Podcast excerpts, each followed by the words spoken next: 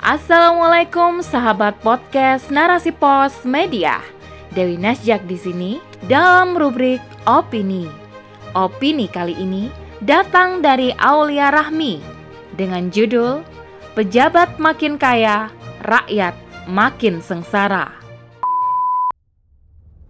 Orang kaya makin kaya, orang miskin makin sengsara. Inilah prestasi yang diukir kapitalisme alih-alih menyejahterakan rakyat, pejabat justru bersenang-senang di atas penderitaan rakyat. Miris. Selengkapnya, tetap di podcast Narasi Pos Media. Narasi Pos, cerdas dalam literasi media, bijak menangkap peristiwa kunci. Selama pandemi COVID-19, hasil laporan kekayaan harta penyelenggara negara atau LKHPN memperlihatkan kenaikan harta kekayaan pejabat negara. KPK mencatat adanya kenaikan sebesar 70,3 persen. Fenomena ini terjadi bukan hanya pada oknum tertentu saja, namun terjadi pada banyak orang di berbagai level jabatan. Deputi Pencegahan dan Monitoring KPK Pahala Nainggolan mengatakan, kenaikan yang paling banyak terlihat pada tingkat kementerian dan DPR mencapai lebih dari satu miliar rupiah. Sedangkan di tingkat legislatif dan eksekutif daerah, penambahannya berkisar di bawah satu miliar rupiah. Presentasi kenaikan harta dalam Kabinet Indonesia Maju di bawah naungan Presiden Joko Widodo ini, yaitu Menteri 58 persen, DPR atau MPR 45 persen, Gubernur atau Wakil 30 persen, DPRD 23 persen, 18 persen Bupati atau Wali Kota, dan DPRD Kota atau Kabupaten 11 persen. Hal ini sungguh miris jika melihat keadaan rakyat. Dilihat dari survei konsumen Bank Indonesia yang diwakili oleh rumah tangga responden, menghasilkan 70% lebih responden rumah tangga mengaku kondisi ekonomi mereka memburuk selama pandemi. Padahal respondennya termasuk rumah tangga golongan menengah ke atas. Belum lagi rakyat yang terkena dampak COVID. Perekonomian mereka hancur seperti para pelaku mikro usaha kecil yang banyak gulung tikar dan pemutusan hubungan kerja atau PHK dari mana pun harta yang didapatkan pejabat memunculkan kesenjangan yang tajam. Hal ini cukup membuktikan hilangnya empati penguasa pada kondisi rakyat. Selain itu, pemerintah juga mengeluarkan kebijakan-kebijakan yang tidak menjamin kebutuhan masyarakat. Misalnya, rencana kebijakan menaikkan pajak pertambahan nilai atas jasa pendidikan, menaikkan harga bahan pokok, memberlakukan PPKM namun tidak menjamin kebutuhan rakyat, dan kebijakan-kebijakan lain yang menyulitkan rakyat. Di lain sisi, pemerintah justru memberikan honor dan tunjangan kepada pejabat negara, seperti bonus fantastis yang akan diterima wakil menteri atau wamen. Hal ini tertuang pada Perpres 77 Garing 2021 tentang perubahan kedua terkait wakil menteri atau wamen yang ditandatangani Presiden Joko Widodo.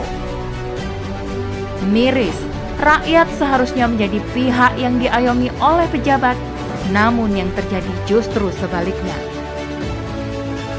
Hal ini menimbulkan distrust atau lunturnya kepercayaan masyarakat kepada pemerintah.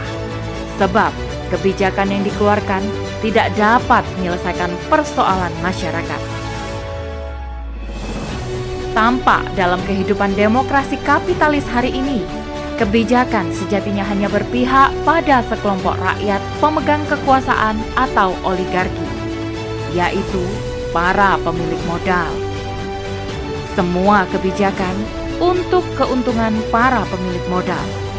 Negara seakan hanya berperan sebagai pembuat regulasi untuk kepentingan pemilik modal, sehingga rakyat kesulitan memenuhi kebutuhan kehidupan mereka.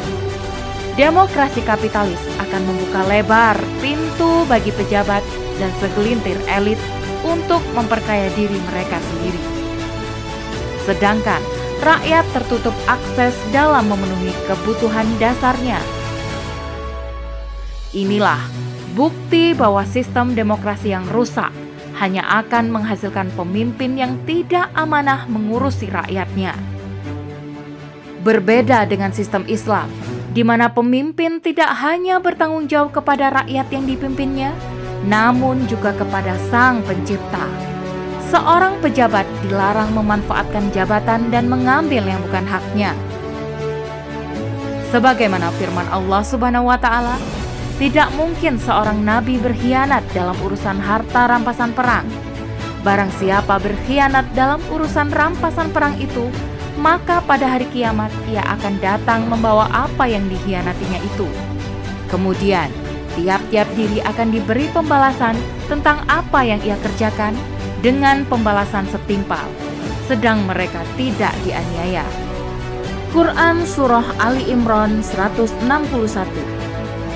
Hal ini dibuktikan oleh para khalifah. Ketika Khalifah Umar bin Khattab meragukan harta seorang pejabat, maka beliau akan menyita kelebihan harta dari jumlah yang ditentukan.